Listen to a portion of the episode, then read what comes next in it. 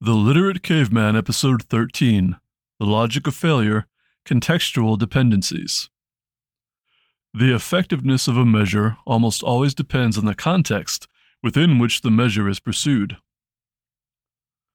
Welcome to the Literate Caveman Podcast. This podcast offers reviews of excellent books that you may not be familiar with, as well as addressing the topic of mindset in general. I'm your host, Chad Blake, the Literate Caveman and today we are going to continue our review of The Logic of Failure by Dietrich Dorner. In our last episode, Dorner used the example of a garden pond to illustrate how understanding the interrelationships within a system is critical to formulating useful goals and addressing critical issues.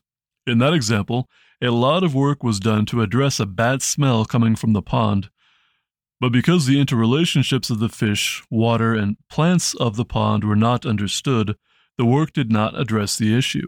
Some principles covered in that episode were positive and negative feedback loops, critical variables, and indicator variables.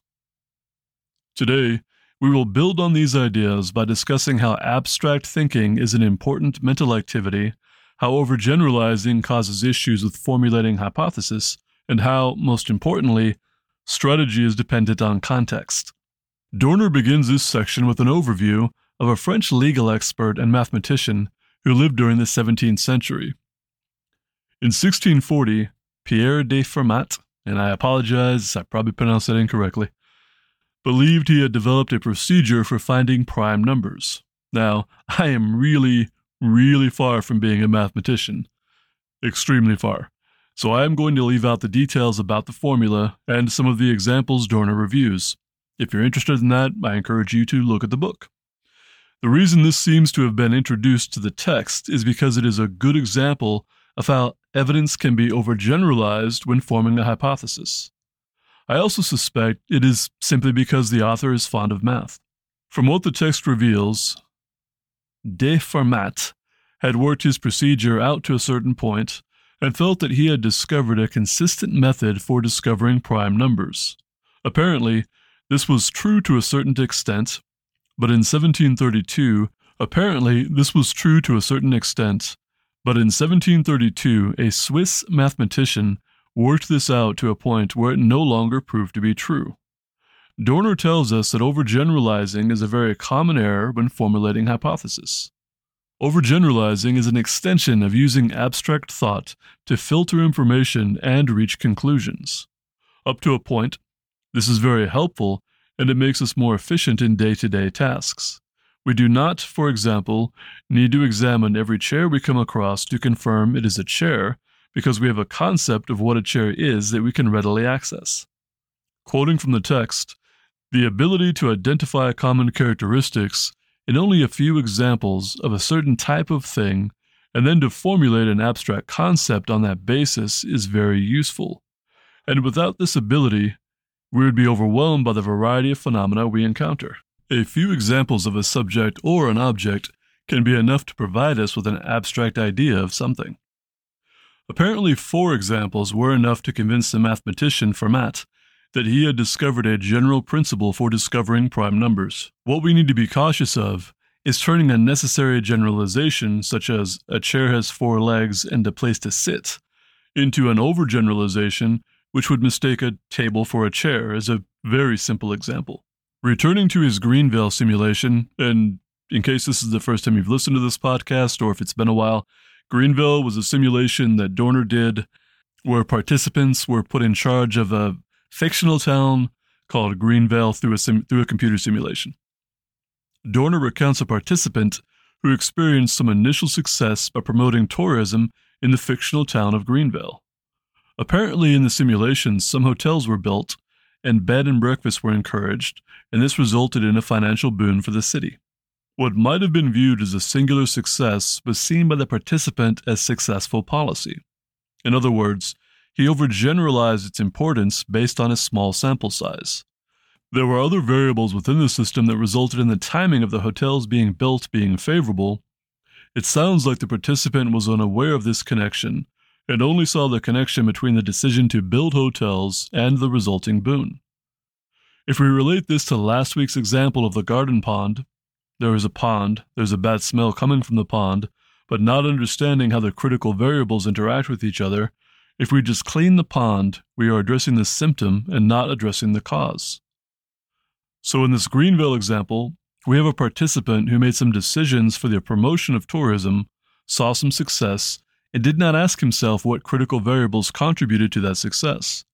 Quoting from the text, all he had registered was the success of a general if dot dot dot then rule. If I promote tourism, then sooner or later I'll have more money in the town coffers. End quote. Dorner calls this a deconditionalized concept. In other words, a concept removed from the context of conditions bearing on it. So when the participant made the decision to build hotels it, and it generated revenue, he did not identify the critical variables that led to the success. To him, it was simply if I promote tourism, then I will do well in this experiment. Later, when the town was heading towards bankruptcy, this participant invested all his available resources in a massive tourism campaign. Because the unidentified critical variables were no longer present, his attempt did not yield positive results. Quoting again from the text, the effectiveness of a measure almost always depends on the context within which the measure is pursued. The next thing Dorner says in the text is very important. He reminds the reader that a measure that produces good results in one situation may do damage in another. This is an important lesson that can be applied to a variety of different subjects. The way I have phrased this for years is we need to learn to do what is appropriate at the time, and we need to be cautious of having blanket policies that we apply broadly to all situations. Dorner uses this place in the text to go into a longer discussion about how context needs to influence strategy. There is a lot of detail in this discussion. He gives examples from one of his simulations. This one, a simulation where the participant is in control of a fire brigade in a forested region that includes a town. It explains how the variables, such as wind direction, available water, number of fires, size of fires, placement of the different units, etc., have a direct impact on the context of each strategy. A strategy that can be perfect for one set of variables might be an absolute disaster with different variables. One way Dorner illustrates this is with the basic logic chain. He says, if A and B and C and D are the case, then strategy X. But if A and B and C and E are the case, then strategy Y. You could build out this idea with as many examples as there are possible strategies. And that will obviously depend on the problem you are trying to solve. Just keep in mind the idea of contextual dependencies and be cautious of relying on a strategy too broadly. This is not easy, but being aware of the idea will put you in a better place than not being aware of it. Even if we begin with an incorrect strategy, if we are aware of this principle and willing to evaluate as we go, we may be able to apply a more contextually successful strategy in time to see success. A side note that can be important here I think leadership style is one thing that can trip people up when leaders identify too much with the strategy they select. I knew someone in the fitness industry who made his reputation with a very precise opinion about a very specific subject. His opinion had been formed by the narrative that was popular when he was getting established regarding nutrition. His entire population was based on this one thing, and he was inflexible about it. It worked for him for a long time. He owned several successful gyms and was something of a local celebrity. And at one time, I believe he actually had the best selling infomercial of all time. This is going back quite a few years. But he did not keep up with developing science. Actually, it is probably closer to the truth to say he only focused on the science that supported his narrative. There was plenty of available science at the time that called his stance into question. But he had thrown everything into one strategy, and, as I said, he was inflexible about it. If you make your strategy a stance, or a hill to die on, so to speak, it can put you in a weaker position. As the narrative shifted and his rigid stance lost credibility, so did he. The point I'm trying to make is if we are too rigid or author- authoritarian in our leadership style, it can make it really hard to change course when we need to. If employees, customers, etc., understand that we are dealing with a complex system and that we are going to do our best to apply the best strategy to the context, and understand that means we might see a need to adjust strategies as we go, not only will our chances of success be higher, but we won't have to overcome the resistance we can get if we try to establish an authoritarian style of leadership. I would also add that when dealing with employees, clients, or other people who are depending on us for leadership, the way we phrase our strategies can also be really important. I think there's a big difference in saying we see a need to adjust our approach versus change our approach. Saying we need to change our approach can make it look like we were guessing, or that we did not take enough time to gather information early on, or any number of issues. Establishing at the outset that we will make adjustments to our strategy as we work the process presents a much different mindset and shows that we are paying attention to the nuances of the problem, whatever it may be. Returning to the text, I will share a quote. Anyone who has a lot of information thinks a lot, and by thinking increases his understanding of a situation, will have not less but more trouble coming to a clear decision. To the ignorant, the world looks simple. If we pretty much dispense with gathering information, it is easy for us to form a clear picture of reality and come to clear decisions based on that picture.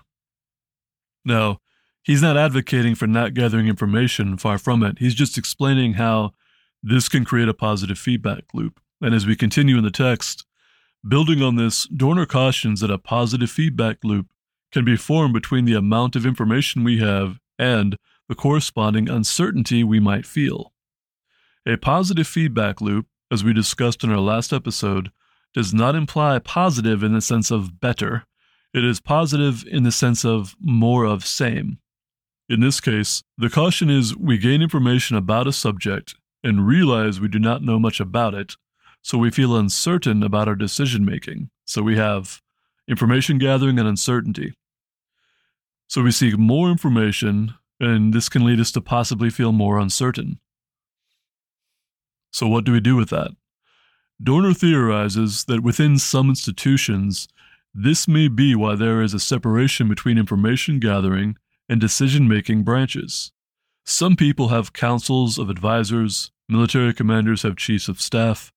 He suggests this is so decision makers will only have the information essential when they need to make a decision. This makes sense, but what about an individual, a small business owner, or a family trying to make an important decision. Not everyone, after all, has advisors, chiefs of staff, and so on. And you know very well that even with these advantages, sometimes leaders make horrendous mistakes. I'll tie up today's episode with some advice for the individual, but first I want to wrap up Dorner's thoughts on how this positive feedback loop can affect a larger organization. Quoting from the text, positive feedback between uncertainty and information gathering may explain why people sometimes deliberately refuse to take in information. To support this, Dorner relates how Frederick the Great declined to hear about improvements the Austrians and the Russians had made to their artillery leading up to the Seven Years' War, which spanned from 1756 to 1763 and involved several countries. Leading up to World War II, he tells us Hitler deliberately ignored information that England would aid Poland if Germany assaulted Poland. There can be an inverse relationship between gathering information and the readiness to make a decision.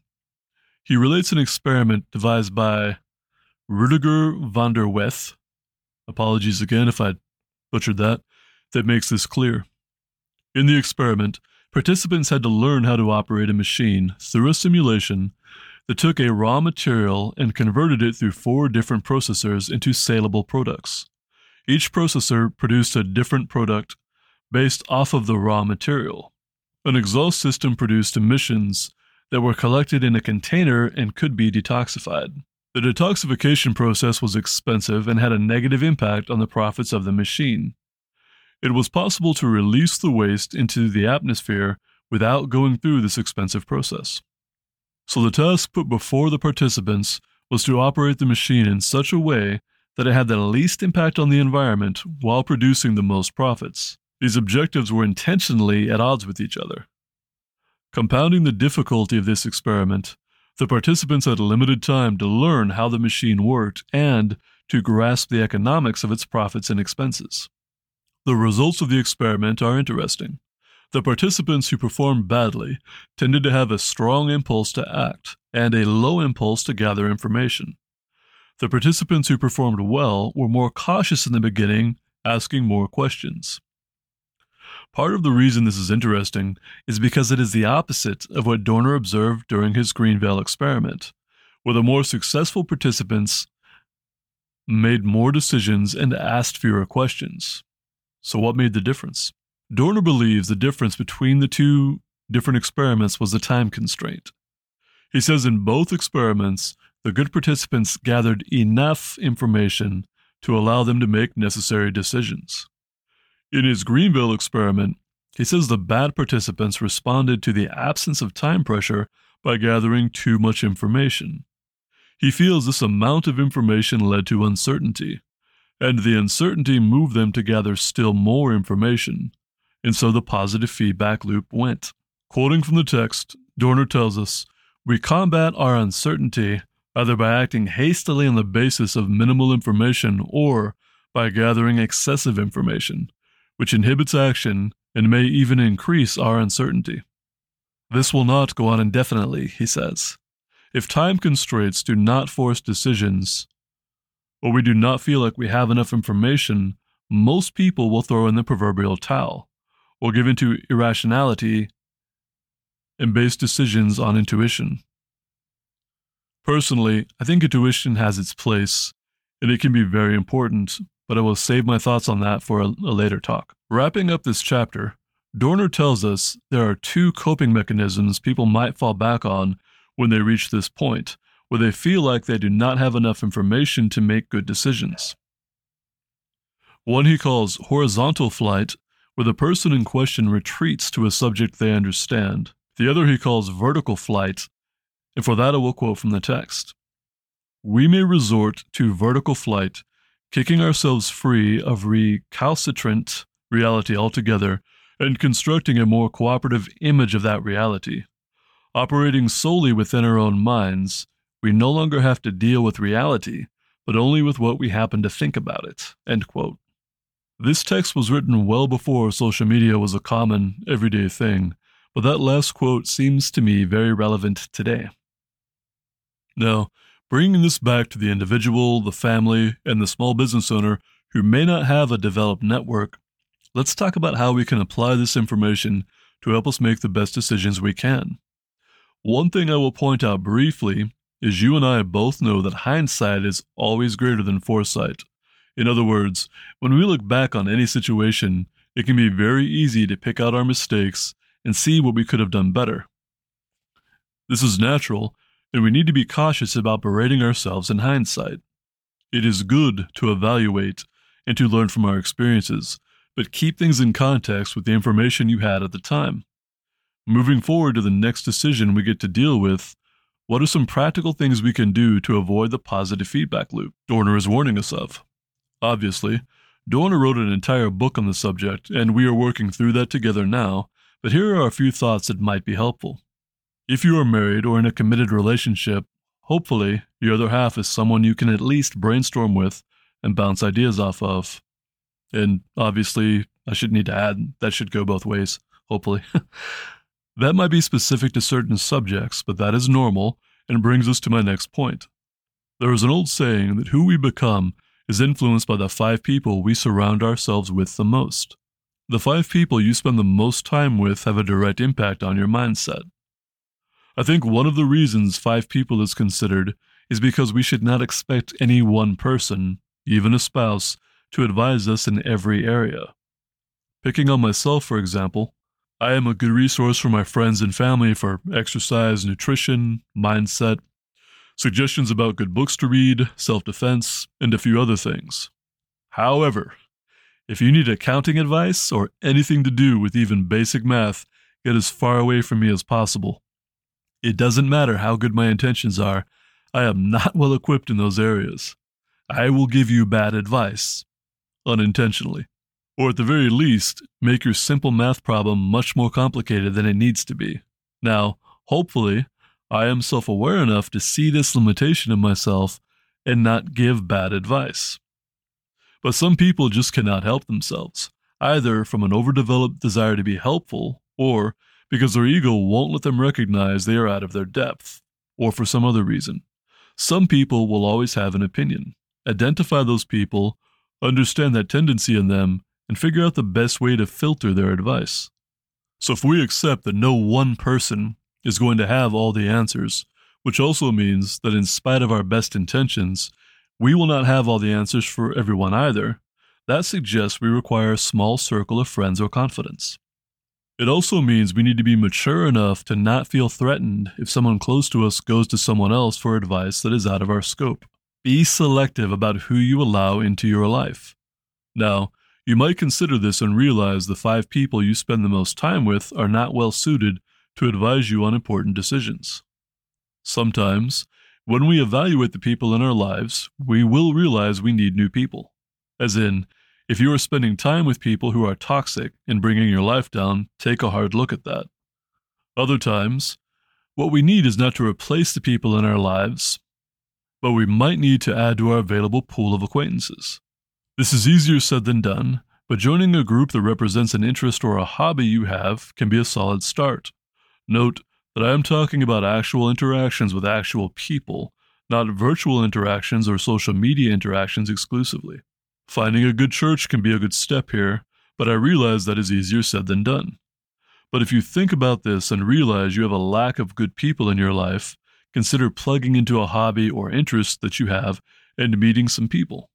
I am not suggesting you are going to find five new people in one group, but if you realize that you have zero and you find one, that is a step in the right direction. Also, as kind of a tongue in cheek aside, if you have children and the people you spend with the most time with are your children. Um, I'm not suggesting you replace your children, so don't do that. Just add to your circle of people. Another possible option is to identify a mentor. Again, easier said than done.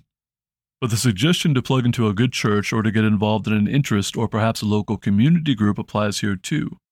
Actually, if you start a new hobby, join a Bible study, or even a book club, you might end up with a mentor without realizing it when I say mentor, don't get stuck in like uh, mentors aren't just for very young people. Okay, we need mentors throughout our life at different life stages, and a mentor is just someone who either knows more about a subject than you do, or someone that you can confide in, or we'll get into a little bit more here. Again, that one person is not going to have all the answers to every situation you need to deal with. But if you are at zero and you had one, that is a 100% improvement. Also, sometimes when we are dealing with a complex situation, we might not need advice as much as we need someone to listen while we verbalize our thoughts. Keep that in mind. A good listener does not always need to be able to give advice. Sometimes they just need to be able to ask the right questions and listen. You can apply that to yourself as well. If you find yourself in a mentor position, or even just helping a friend who needs some advice, quite often People know what they need to do. They just need to talk it out, which means advice is not what they require. Sometimes people just need a patient listener and maybe some thoughtful questions, not someone to solve their problems. All right, that wraps up today's episode of The Literate Caveman. Next week, we are getting into Chapter 5 of The Logic of Failure and discussing the differences between linear versus exponential growth, among other things. Thank you for listening. Now go read a book.